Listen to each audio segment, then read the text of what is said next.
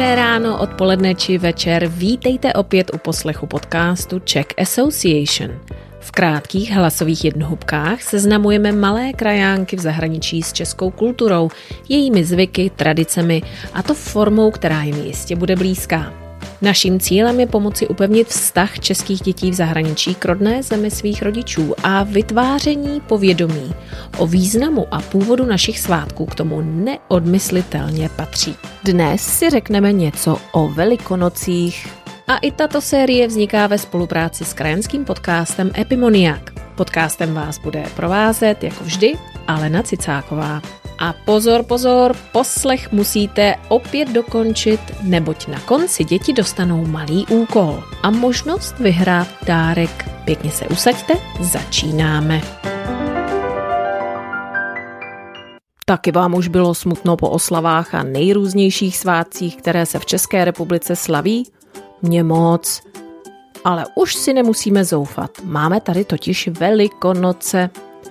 Velikonoce jsou kromě Vánoc další svátek, který se slaví na spoustě míst po celém světě. A tak jsem si téměř jistá, že o nich neslyšíte poprvé. Nicméně v každé zemi se tento svátek slaví trochu jinak. Velikonoce na rozdíl od Vánoc nemají nikdy přesné datum. Každý rok se mění.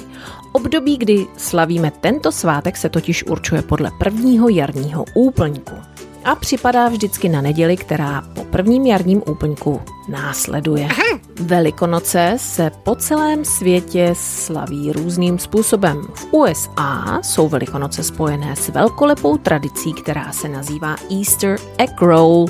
Tato tradice se odehrává na trávníku před Bílým domem, kde sídlí americký prezident. Ten pozve děti na lov čokoládových vajíček. Každý rok má tento ohromný lov na vajíčka i originální téma. Tento americký zvyk vznikl už v roce 1878. V Norsku zase mají Velikonoce spojené se zločinem.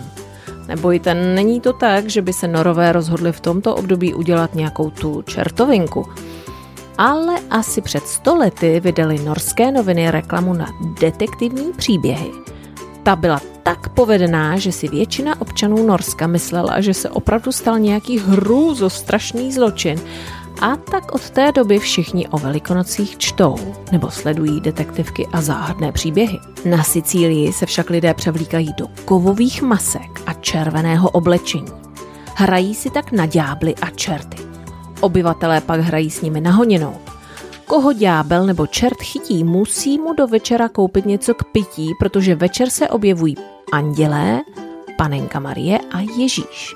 Řeknu vám, že bych asi nechtěla jít na kafe nebo na čaj s čertem. Na řeckém ostrově Korfu zase například hážou z oken hliněné nádoby, aby si zajistili hojnost a úrodu. Takže pokud zrovna pojedete na dovolenou, možná si vezměte pro jistotu bytelný deštník, i když zrovna nebude pršet.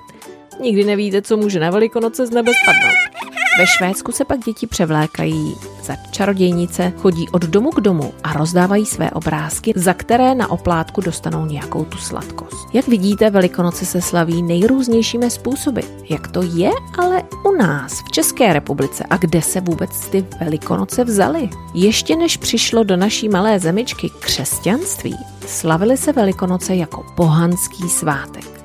To znamená, že se v tomto období vítalo jaro, a slavila se jarní rovnodennost. Dříve lidé oslavovali všechno, co bylo spojené s přírodou a věřili v to, že existuje celá řada nadpřirozených bytostí, démonů, přírodních sil a bohů. Své bohy si pak i sami pojmenovávali. Bohyni zimy se říkalo Morana. Na konci každé zimy se vytvořila loutka, která měla Moranu představovat a pouštěla se po řece pryč. Tento zvyk se ještě na některých místech České republiky, jako je například Valašsko, stále dodržuje a říká se mu vynášení Morany. Od té doby, kdy se do naší země dostalo křesťanství, se období Velikonoc slaví jako zmrtvých vstání Ježíše Krista. Pro křesťany je tento svátek důležitější než Vánoce a velikonoční týden je rozdělen na několik významných dnů, které mají svá jména. První je tedy modré pondělí. Tento den by se nemělo vůbec uklízet. Druhý den žluté úterý.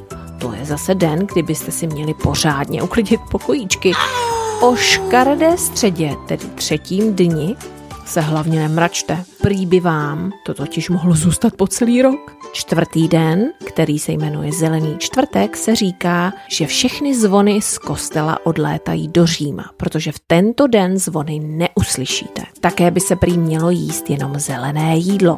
Na to si dávejte pozor. Pokud najdete v lednici něco zeleného, co už tam potkáváte nějaký den pátek, no asi to bych už pro jistotu nejedla.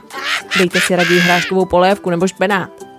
A Velký pátek je pak den ukřižování Ježíše a drží se velice přísný půst. Šestý den s názvem Bílá sobota je den příprav na velkou slavnost vzkříšení Ježíše Krista, která probíhá právě o velikonoční neděli. V tento den také končí půst a začíná hodování. Křesťanské tradice se nám často spojují i s tradicemi pohanskými. Na velikonoční pondělí pak chodí kluci domů k holkám a ty vymrskají upletenou pomláskou z proutí. Holky se ale nemusí vůbec strachovat, že by to bolelo. Kluci vždy holky pohladí pomláskou po nohách a zádech, aby jim jarní proutí přivolalo krásu a zdraví. A říkají u toho básničku. Hody, hody do provody, dejte vejce malovaný, Nedáte-li malovaný, dejte aspoň bílý, slepičko vám snese jiný. Holky jim pak dají na oplátku vlastnoručně malovaná vajíčka, kterým se říká kraslice.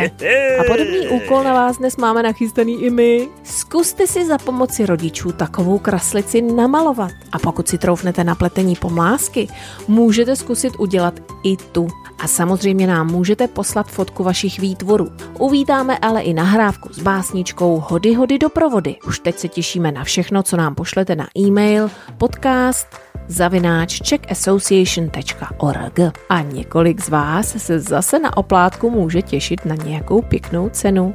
Tak se na vás budeme těšit příště, krajánci. Ahoj!